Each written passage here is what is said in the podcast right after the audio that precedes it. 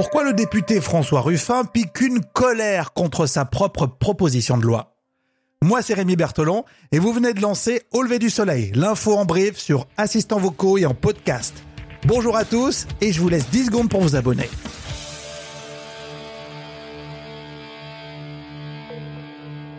Au lever du soleil? Avec Rémi. Bon, vous êtes abonnés maintenant, bienvenue. Les autres, si vous ne l'avez pas fait, pff. à la ligne de ce podcast, pourquoi le député de la France Insoumise, François Ruffin, pique une colère contre sa propre loi? On l'a regardé en direct sur LCP. Qui, qui est contre? Vous êtes contre votre texte? Ah d'accord, bien. C'est original. En fait, François Ruffin proposait de surpayer de 50% les femmes de ménage qui travaillent après 18h et avant 9h le matin. La proposition de loi est adoptée contre son gré. Et là, le député de la France Insoumise s'énerve. Attendez, faut pas se moquer de moi non plus quand même.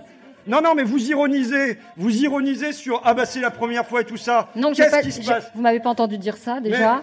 Je dis vous votez contre, point Excusez-moi, mais oui, je vote contre, contre Bon, bah ce voilà, texte. Vous, vous votez contre votre propre texte. Mais attendez, faut pas se moquer de moi là.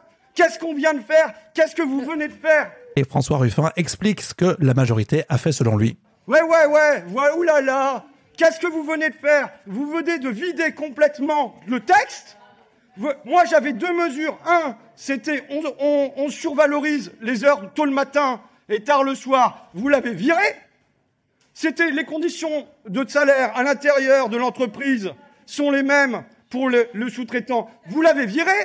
Vous changez le titre. Il n'y a plus parlé d'encadrement, il n'y a plus parlé de sous-traitance, il n'y a plus parlé de maltraitance. Et à la fin, ça serait supposé être mon texte. Il a la voix qui porte hein, quand même.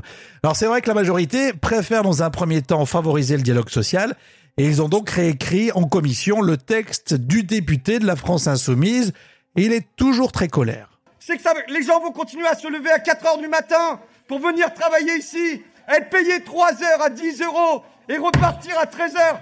Et ça va continuer. Et avec tous vos beaux mots, toutes vos belles intentions, toutes vos incantations, vous laissez faire ça.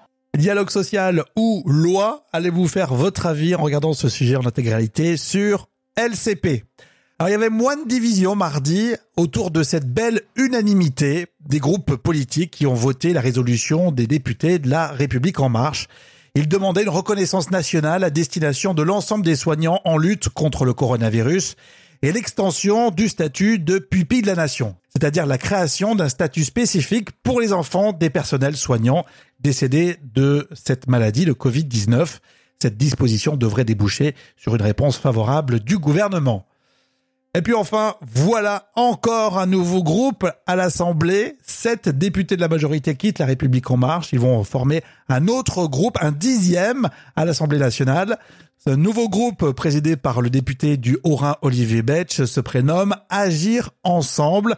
Il y a une semaine, je vous rappelle, le groupe La République en marche avait perdu sept autres membres qui avaient constitué leur groupe à eux déjà.